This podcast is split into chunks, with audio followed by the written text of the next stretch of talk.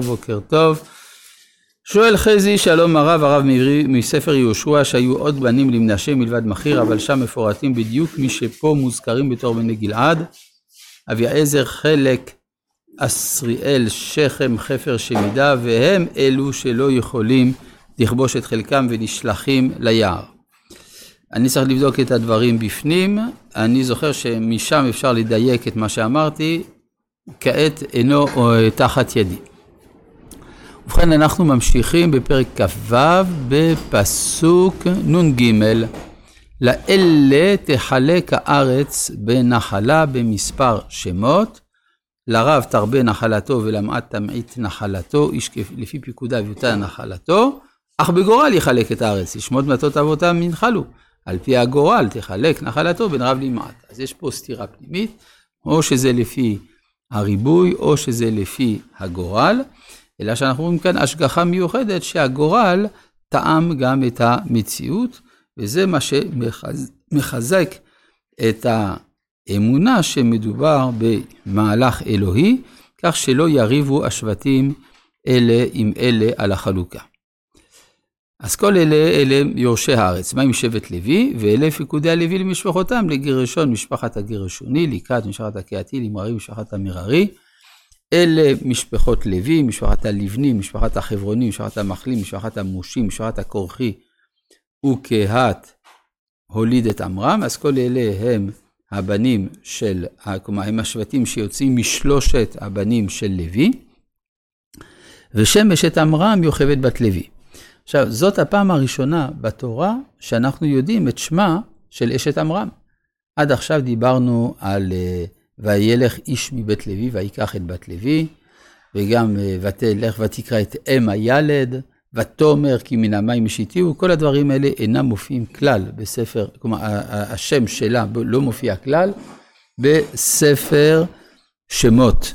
ואילו כאן לראשונה אנחנו יודעים על מי מדובר, אשר ילדה אותה ללוי במצרים. מי ילדה ללוי? אז לא ברור מי זאת שילדה אותה ללוי, אלא אם כן אומר שזה משפט שבו חסר הנושא, שזה לפעמים קורה.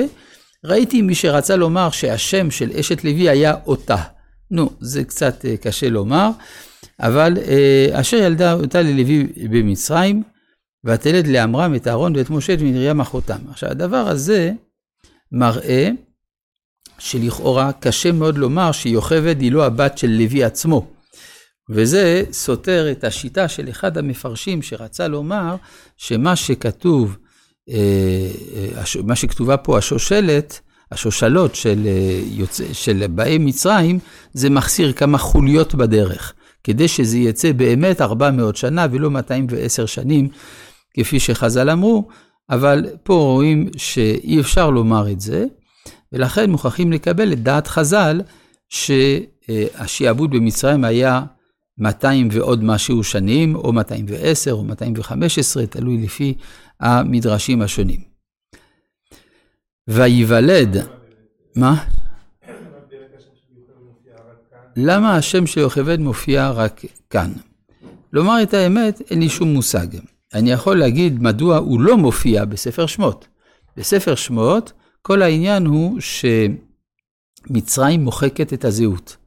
ולכן בהתחלה יש לנו שמות בני ישראל, ראובן, שמעון וכולי, אחרי זה כל הדור ההוא, אחרי זה בני ישראל, פרו וישרצו, ואחר כך והנה עם, בני ישראל, ואחר כך אה, העבידו את העם. זאת אומרת, יש פה מחיקה הדרגתית של הזהות השמית, ועד שבסוף וילך איש מבית לוי ויקח את בת לוי ותתעצב אחותו, אם הילד, בת פרעה, לא אומרים את השמות. ורק אחרי אה, שנים, כשמשה מגיע למדיין, אז פוגש את רעואל, והוא לוקח את ציפורה, ואז נגלה אליו השם ואומר לו את השם שלו. קוראים לי י"ק ו"ק, הוא אומר לו, או אהיה אשר אהיה, שזה החידוש, שחוזר השם לאנשים. אז אני יכול להבין מדוע לא מוזכר שמה בספר שמות. למה הוא כן מוזכר בספר במדבר? לא יודע. כן? היות ובספר ממולך כאן זה חלוקת הארץ. נו. חלוקת הארץ, אנחנו חוזרים לארץ ישראל, הבחינה של הנקבה מופיע בארץ ישראל, אה. ואז כן. מקבלת את השם שלה. כן, זאת ב- אומרת, חוזרים על הפחת שיש לו ערך בארץ ישראל. יפה, יפה מאוד. אתה אומר שחוזר הפרט עם הערך שלו בארץ ישראל, יפה מאוד. ו- אבל, אבל אז זה אולי אפילו יניח, מה שעולה מכמה מקורות, שיוכבד הייתה בחיים עדיין. שיוכבד נכנסה לארץ, כן. שהיא נכנסה לארץ, יוצא לפי זה שהיא חייתה 250 שנה לפחות. כן. טוב, זה יכול להיות, כן, בהחלט. אה, ויוולד לאהרון את נדב ואת אביהו, את אלעזר ואת איתמר, וימות נדב ואביהו בהקריבם אש זרה לפני השם.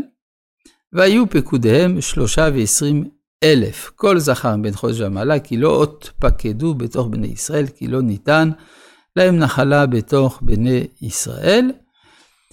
אז זה בעצם כאן השלמת כל המניין, כמו שהם לא נמנו בספר במדבר, בפרשת במדבר, כך הם לא נמנים עם כלל ישראל בספר, בפרשת פנחס, כי הם גם, אה, אה, שמה זה בספר פרשת במדבר, זה בגלל שהם משרתים בקודש.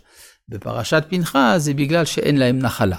כי אה, זה ההבדל שיש בין המניין של פרשת במדבר למניין של פרשת פנחס. בפרשת פנחס זה האופן שבו תחולק הארץ, וכיוון שהם לא מקבלים נחלה, אז הם לא נמנים.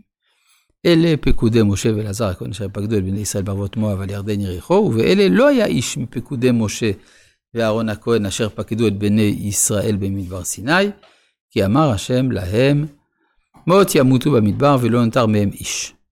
כי אם כלה בן יפונה ויהושע בן נון. עכשיו צריך לסייג, אה, נשארו נשים, וגם נשאר, אבל הם לא נמנו, אז זה בסדר. וגם היו אלה שהיו למעלה מגיל 60 שנה, גם הם, אה, מי שהספיק לחיות עוד 40 שנה, גם הוא לא נמנה כאן, והוא כן היה בחיים, לפחות חלק מהם. עכשיו, כאן אנחנו מגיעים לפרשה ייחודית מאוד, הפרשה של בנות צלופחד. בפרק כ"ז-א', ותקרבנה בנות צלופחד בן חפר, בן גלעד, בן מכיר, בן מנשה, למשפחות מנשה ב, בן יוסף, ואלה שמות בנותיו, מחלה, נועה וחוגלה ומנקה ותרסה. לכאורה כל זה אנחנו כבר יודעים מקודם. לפחות לגבי השמות של חמש הבנות של צלופחד, אז ראינו שהן מוזכרות כבר למעלה. אז מה התחדש כאן? במיוחד כשהכתוב מדגיש, ואלה שמות בנותיו, אז הוא רוצה שאנחנו נדרוש את השמות. כן, לא סתם אומרים שמות, אם אומרים ואלה שמות. סימן שצריך לדרוש. אז קודם כל צריך להבין לפי זה מה השושלת. השושלת מתחילה מיוסף. יוסף, שבהתחלה רצה להתבולל במצרים, ולכן קרא לבן שלו מנשה על שם השכחה, וכאשר מישהו שוכח את מקורו, אז הוא נמכר לעם אחר, בן מכיר, ואז הגלות הופכת להיות גלות נצחית, גיל עד, ואדם כבר מתבייש חפר, הוא מתבייש בזהותו, ואז הוא חי בצל הפחד, צל הופחד. כלומר, זה ההידרדרות של הכניסה למעמקי הגלות, והן באות ומתקנות את זה על ידי אהבת ארץ ישראל שלהם. הן דורשות נחלה, הם יכלו להגיד, אנחנו ממילא מתחתנות עם אנשים אחרים, מה לנו ולנחלה? והן רוצות את ארץ ישראל. ומה השמות שלהם? כוח הרצון.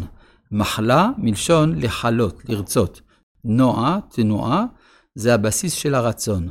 חוגלה מלשון לחוג. לחוג זה להסתובב, זה גם סוג של תנועה. מלכה מלשון להימלך. מי שנמלך זה מלשון עצה, רצון, ותרצה מלשון רצון. כך שאנחנו רואים שאין דבר העומד בפני הרצון. והן החמש נשים האלה משלימות את המניין של 65 המשפחות שיש בפרשת פנחס, ומשלימות ל-70, כדי להשלים את החסר בזהות הישראלית שנפגעה על ידי הגלות של המדבר. אז מכאן אנחנו רואים שזה היסוד של בזכות נשים צדקניות נגאלו אבותינו ממצרים, מה שדוקטור שיש אמר גם, שהבחינה של ארץ ישראל זה ההתעוררות הנקבית, ההתעוררות שבאה ממטה למעלה, אז זה אופייני לבנות צלופחד, והן מחדשות הלכה חדשה שמשה לא ידע אותה. שוב, בגלל שמשה ומצד הנתינה של התורה, והן מצד המקבל. רבי